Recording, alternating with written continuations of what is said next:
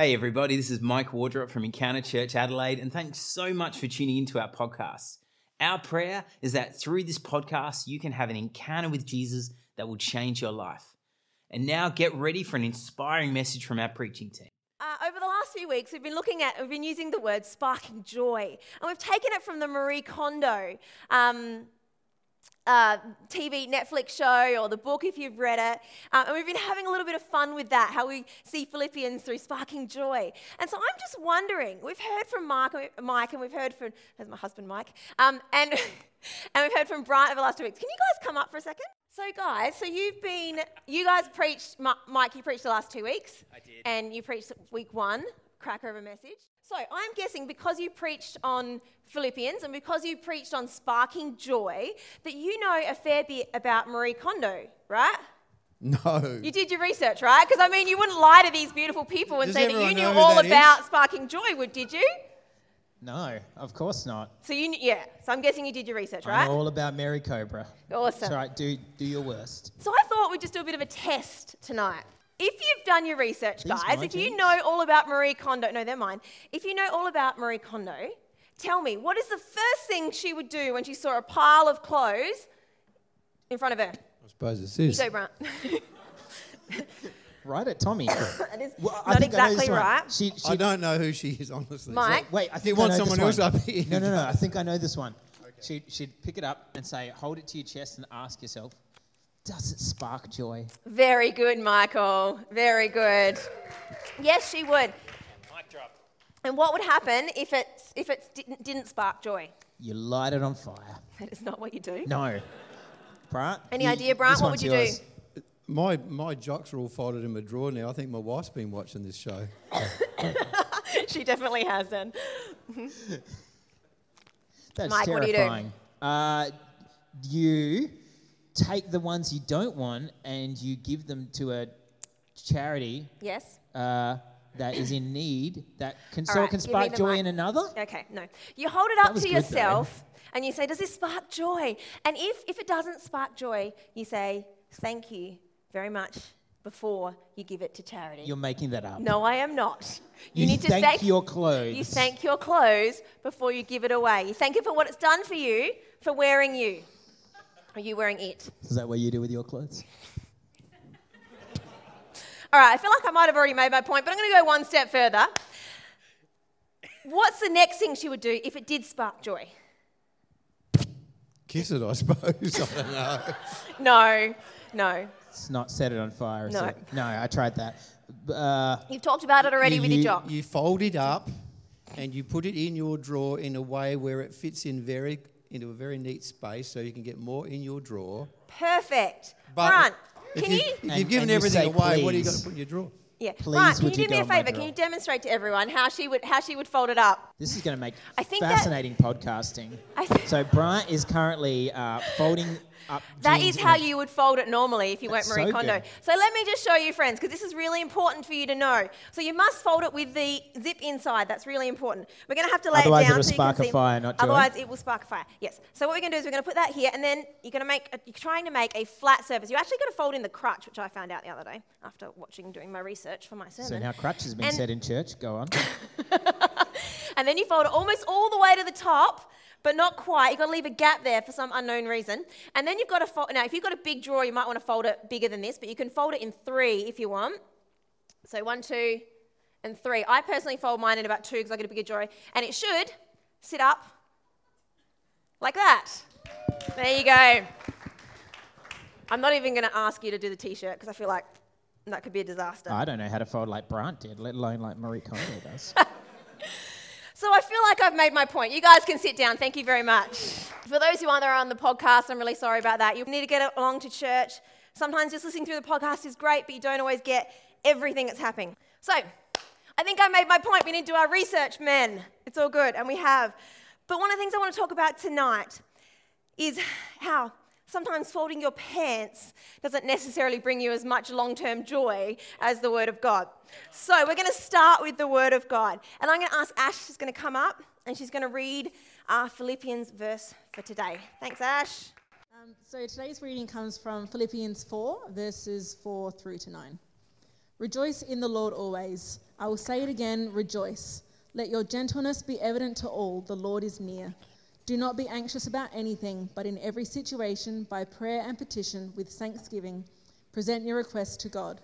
And the peace of God, which transcends all understanding, will guard your hearts and your minds in Christ Jesus. Finally, brothers and sisters, whatever is true, whatever is noble, whatever is right, whatever is pure, whatever is lovely, whatever is admirable, if anything is excellent or praiseworthy, think about such things. Whatever you have learned or received or heard from me or seen in me, put it into practice, and the God of peace will be with you. This is the word of the Lord. Thanks be to God. So, we are talking about joy, and I've got my little wall of joy up here, and we'll get to that in a minute. But I was thinking about times when I have felt joy. There is nothing quite like that moment of pure joy when you give birth to a baby and you see, and they put the baby on your chest or wherever, and, and you see that baby for the first moment. It's a really beautiful moment of joy. And it's amazing how you can feel so much joy and so much love for someone who's just put you through so much pain as well. It's unbelievable. There's nothing quite like that moment of joy. Another time when I felt a lot of joy is when I've been filled with the Holy Spirit. So if you've never been to church before, you might be like, who is the Holy Spirit? Um, but we believe uh, in, in God, we believe in Jesus, and we believe in the Holy Spirit. And um, there was a time when I was on an Easter camp many years ago uh, when I was a teenager. And someone prayed for me, and the Holy Spirit came upon me. And I actually did something which we call um, slain in the Spirit. So essentially, I fell to the ground when the Holy Spirit came upon me. And I remember in that moment feeling such peace and such joy like I've never experienced before. And it's interesting, I was thinking about it. There's lots of moments in my life that have sparked joy, that I've had joy. But we're going to discover tonight that how moments don't make up the full joy of God completely. So, you guys have all, I'm sure, felt moments of joy. Even happy moments, moments when your child maybe runs towards you after you've been away for weeks and they've got that massive big smile on their face because they're so excited to see you. Um, or that moment where you've practiced and practiced and practiced and you've run this race and you've come first and you're absolutely exhausted but you feel so much joy. Or that moment where you're at university and you get that high distinction. I assume that is how you feel because I've never experienced that in my life. But you get the point. Joy is something we all have experienced at times, but it's something God wants us to truly understand. Our lives in a perfect world were actually designed for this. We were designed to live in joy. I think of the Garden of Eden. I imagine Eve just walking along in this beautiful, luscious green grass with purple and yellow flowers all around her, and she's got a flower crown on her head, and she's smiling happily, wandering along, and she's holding the hand of Adam, and her and Adam are walking along, and Adam's patting the dogs and the rabbits and all that kind of thing, and it's just a joyful place. I imagine Sound of the Music. Sound of Music? Yes, right. Sound of Music, singing beautifully. She has a voice like I'm. Eve has to have a voice like an angel, right? Like Christy. I think she would. Anyway. Now, I'm sure it wasn't exactly like that, but I'd say it was a pretty joyful place. Now, if you can just imagine with me for a second that I'm Eve, all right? I am not naked. So that would be weird. Mike talked about that. You can listen to another sermon a few weeks back. You should have a listen. It was hilarious. But let's keep going. Imagine with me, I'm Eve and I'm wandering through the Garden of Eden. And all of a sudden, someone hands me a mobile phone. And even before I have turned it on, I look in it and I see this gigantic pimple here, right here. You can't see it? You're too far away. Good. She's just noticed she's got a gigantic pimple, and all of a sudden, her whole image, her whole persona about who she is starts to change. Why hasn't Adam even told her in the first place? And all of a sudden, a little bit of her joy leaves because her image is a little bit distorted.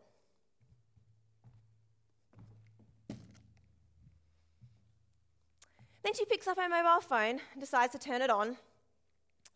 Good gracious, it is 5 p.m. Hang on, it's 5 p.m. Don't I have to get all the dinner ready and have it on the table so that my kids can eat at five o'clock? And don't they have to have um, carrots and beans? And is it, red, is it red meat or is it fish or is it chicken? Don't I have to have everything perfect at five o'clock so that my kids don't turn into monsters and I can have baths at 6.30 and get into bed by seven o'clock so some parent doesn't tell me that I'm doing something wrong? All of a sudden, time has taken away a little bit of her joy.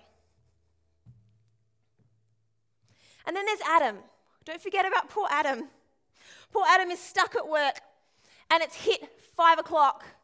And all of a sudden he's like, I need to finish all my work and I need to get home by 501 because I've got to be the amazing dad. I've got to have everything together. I've got to provide for my family. I've got to be there to look after everybody. I've got to have it all together, even though my work is not done and I really should be there and doing it all the way at home.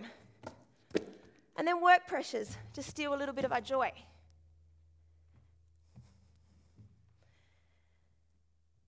And then Eve, she's a little bit tired after um, her long day of making food for the kids and working out how to pop pimples. And the TV comes on, and all of a sudden, there's Marie Kondo standing there looking all smiley and lovely. And all of a sudden, she feels such a guilt about the fact that she really, really, really needs to pick up that rug and fold it up the right way and put it over the chair because heaven forbid at midnight someone might look through her window and see that rug on the ground. Or heaven forbid, even worse, that a robber might come in and look through her drawers and make sure they're not perfectly folded. And Marie Kondo steals a little of our joy.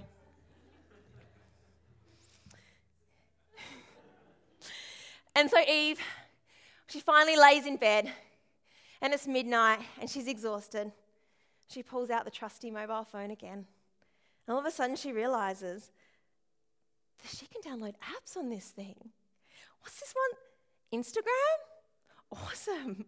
She sits there and she scrolls, and all of a sudden, it's 3 a.m.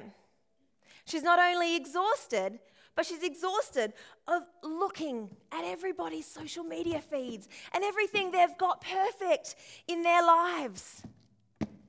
She also realizes that it's her daughter's birthday tomorrow and she has to make a cake, this amazing cake with five or six tiers and, you know, has to have perfect fondant and everything like that because how is she going to put it on social media if it doesn't?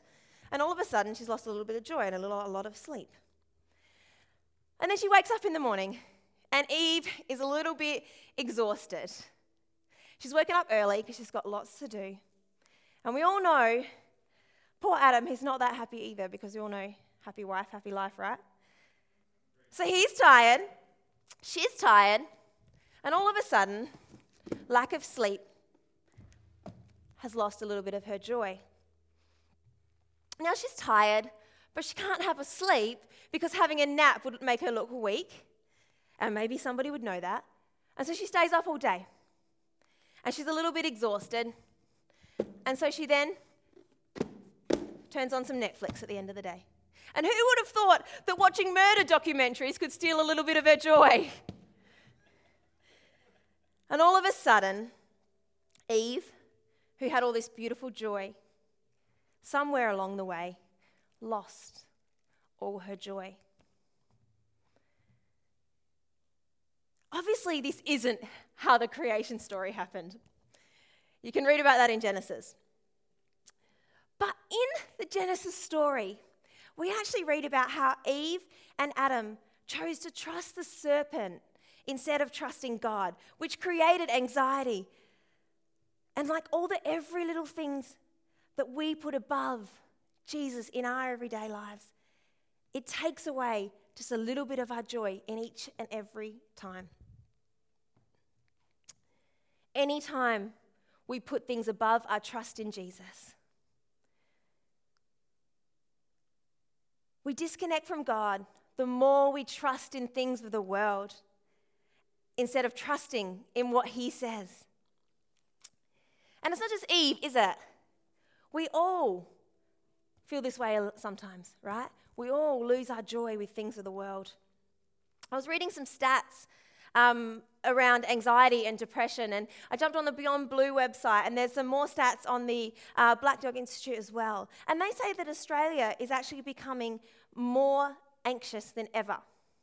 So, one in seven Australians will experience depression in their lifetime. One in seven. Some research says up to 45% of people. So, that's almost half of Australia will, will experience depression in their lifetime. One quarter of Australians will experience anxiety condition in their lifetime. One in 16 Australians is currently experiencing depression, and one in seven Australians is currently experiencing an anxiety condition. So that says to me, in a room this size, there's definitely people in this room who would be suffering with depression and anxiety right now in their day to day. We are struggling to find joy and peace in our lives. The fruit of what happened in the Garden of Eden brought anxiety and depression rather than the fruits of the Spirit, which they were getting to experience before Eve took the apple off the serpent and off the tree. But Paul makes it clear in the scripture that um, Ash read to us before in Philippians that this wasn't actually how we were meant to be living. So we're going to have a look through the scripture today and see um, what God says about how we should live. If we can chuck it back up, that'd be great. So, verse 4, it says, Rejoice in the Lord always. I say it again, rejoice. Now, when they're actually saying rejoice, in, the, um, in those days in the scripture, it actually Rejoice didn't mean just to be happy inside or put a smile on your face or anything like that. Rejoice meant to actually celebrate. It meant to have a big, big party. They would celebrate their gods. And so Paul was, um, he was saying, celebrate, rejoice, have a big party. One of the reasons we come together and we gather together and we have fun and we worship God is because we're celebrating Him. And he says we need to do that. And there's a reason that we need to. The next bit says, Let your gentleness be evident to all. The Lord is near. So we're saying, don't, we don't celebrate a God who's heaps far away. We don't celebrate a God who um, lives up in the sky. No, we celebrate a God who is near, who is really close to us. He's not far. And then he goes on to say, do not be anxious about anything, but in every situation, by prayer and petition, with thanksgiving, present your request to God. Now, I don't know about you, when I sign a petition, and I do get petitions over emails and things like that, I care about the outcome. I don't actually just click on every petition that comes in. When I petition something, I want to see change. And Paul's actually saying here, he wants you to go to God and petition him in prayer. So he actually wants, he says, God, the Lord's not far. He's right here. Go to him, ask him for what you want, petition for what you want, with thanksgiving, present your request to God. God wants to hear from you. He wants to hear what's going on in your life. He wants to hear about what you care about. And then it goes on to say, and the peace of God, which transcends all understanding, will guard your heart and your mind in Christ Jesus. Now it says, and the peace of God, which transcends all understanding. So that means, firstly, that when we petition God, then the peace of God will come upon us. And it also says that it might not be, you might not be able to understand it. I know there has been times in my life where I have called out for the peace of God in a situation that is beyond my control. And I may not have got an exact answer right then. I may not have got a yes or a no even then, but God has filled me with such peace. And that's what he's saying. Go to him with, with your requests. Go to him, petition for him with what you need, and he will meet you there. He will bring you peace there. Peace doesn't always make sense, but we need it in our lives. And verse 8 says, Finally, brothers and sisters, whatever is true, whatever is noble, whatever is right, whatever is pure, whatever is lovely, whatever is admirable, if anything is excellent or praiseworthy, think about such things. Now, I don't know about you, but I probably spend, and I know I shouldn't admit this, but I probably spend more time worrying about these kinds of things than I do about praising God, about thinking about things that are pure, thinking about things that are lovely, thinking about things that are praiseworthy. I spend more time on this, and I, I shouldn't. I should spend more time thinking about the things of God. The truth is, when we dwell on these things, we lose our joy. But when we dwell on the Lord, we gain that joy back. So, whatever, he says, God's going to say, whatever you have learnt or received or heard from me or seen in me, put it into practice, and the God of peace will be with you. The promise is in verse 4 that the Lord is near. And the promise is in verse 9 that the God of peace will be with you. So you're given those promises. When you draw near to Him, He is right there. I always think, sometimes I know I've thought, oh, when I reach out to God, then he'll come close to me. No, God is already right here. God is there. God is waiting for you. I love the verse. One of my favorite verses in the Bible is Luke 11. And it says, Knock and the door will be open to you. Not because you knocked, but because you kept on knocking. God is right there.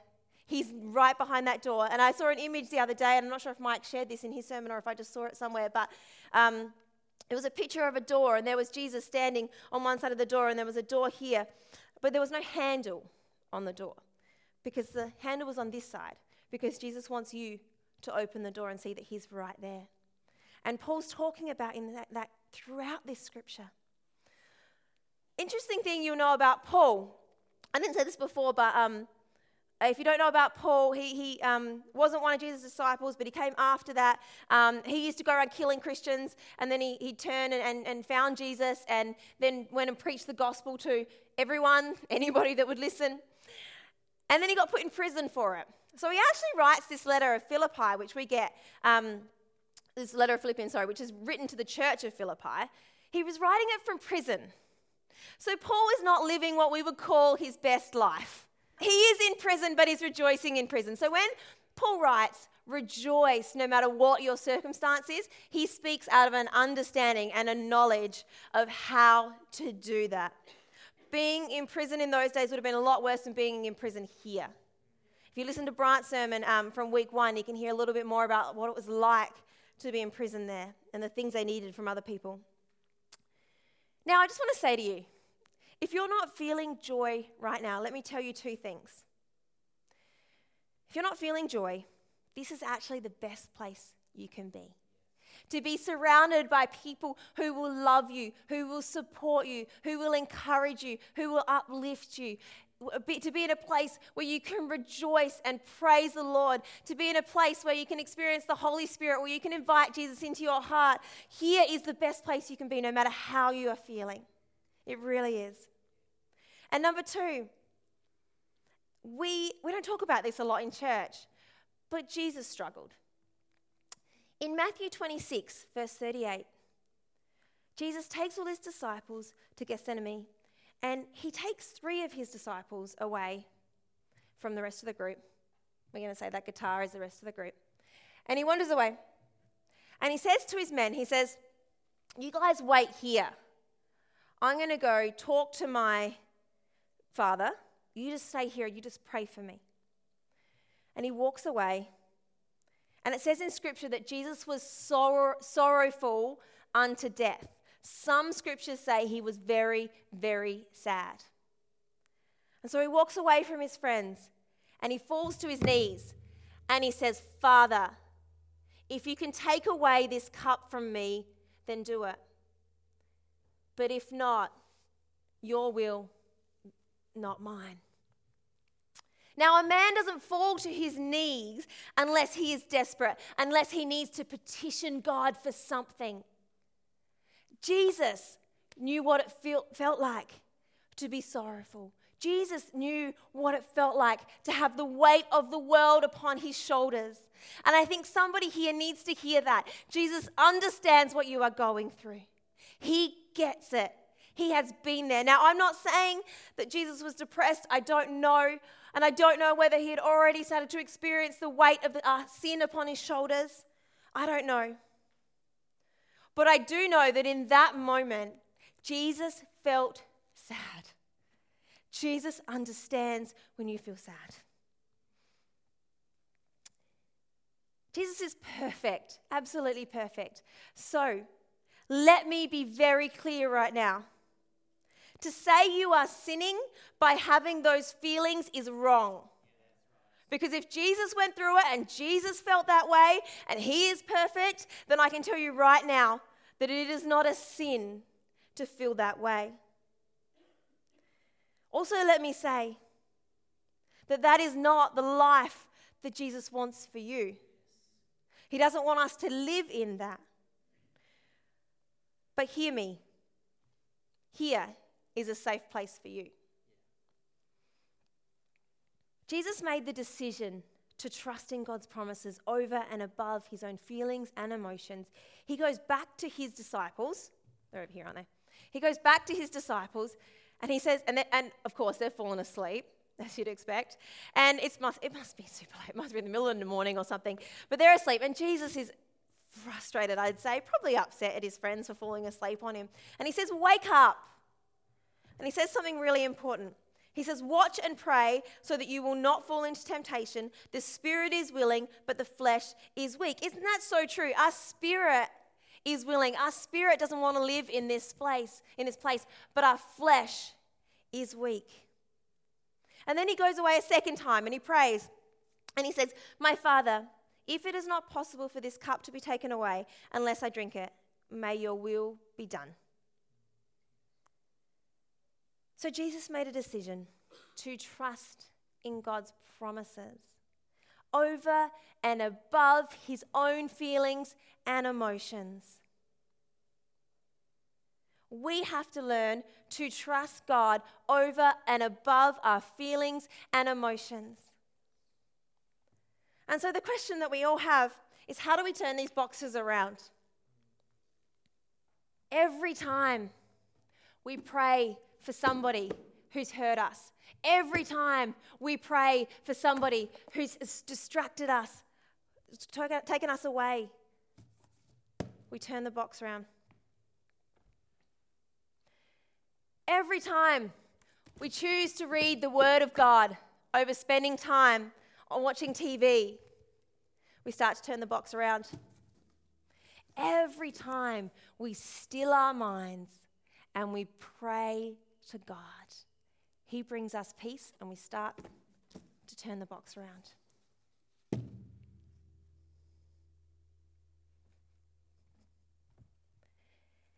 Every time every time we understand that God is the only one that's perfect. He is the only one that's going to get it right every single time we turn the box around. every time we worship God, every time we sing a song and we declare His praises, we understand who we are and who we were created by, and we start to turn the box around. every time we decide to put God above our family, above our friends, above our work, and we make decisions based around Him, we start to turn the box around. And this one's really important. Every time we get on our knees and we say, God, not my will, but yours be done we turn the box around. We follow Jesus' example. Sorry, when we follow Jesus' example and trust God's promises above our own emotions. Now remember, Eve, she didn't trust her own, her, she, she trusted in her own emotions. She trusted in the serpent rather than trusting in God, and she lost all her joy. But every time we trust in God's promises, we start to get that joy back again. And we start to turn around the boxes around. And what is the, what is the fruit of the Spirit? Joy, peace, patience, self control. We start to feel and start to know those fruits of the Spirit. And the reason that we start to feel and start to know those fruits of the Spirit, like joy, is because we know God. The truth is, joy, it's not a feeling in a moment, it's knowing the one true God. Because the truth is, you can't really know joy unless you know God. You cannot have real, true, lasting, everlasting joy unless you know the God who created joy. When all I see is God, I know joy and peace. The more I trust in God, I experience more peace. Heartache will come, but God doesn't change. He is still the same God of peace that He was yesterday as He will be tomorrow. The secret of living your best life. A life that begins to be free of anxiety, of depression, or even fear or worry is to trust in Jesus, to know Him well. Are you willing to know God like Paul knew God? Where when you know Him, you can praise Him through the really hard times. My, big, my biggest breakthroughs in life has been when I praised Jesus in the pain, when I rejoiced like Paul said to rejoice, when I got down on my knees in my bedroom to God and I petitioned God for the thing that I needed His Spirit. It's there that Jesus has met me and spoken to me. It's there that I've had healing. It's there that I have taken a step towards peace. Maybe today you've never experienced so, such feelings so strongly. Maybe you've never experienced anxiety or depression. But I'm sure there has been time in your life where you have lost some joy. And can I encourage you to work out where you have put something before God? What, it is, what is it that you have believed the lies that other people have told you over trusting God's truth? I encourage you, think about that. Where are you not finding joy in your life and work out how you're going to turn that box around again? Sometimes medication for anxiety and depression is really helpful. And if you've been told by a doctor to do that, then please do that. But I also must believe in the healing power of Jesus Christ because I have experienced it myself. When I was younger, when I was a teenager, I went on um, antidepressants to get me out of a season um, of depression that I was in. And I had a wonderful Christian doctor. She was beautiful. And she recognized at that time that I needed it to help me get to a place where I could work through some of my issues that I was going through. She walked with me at my pace.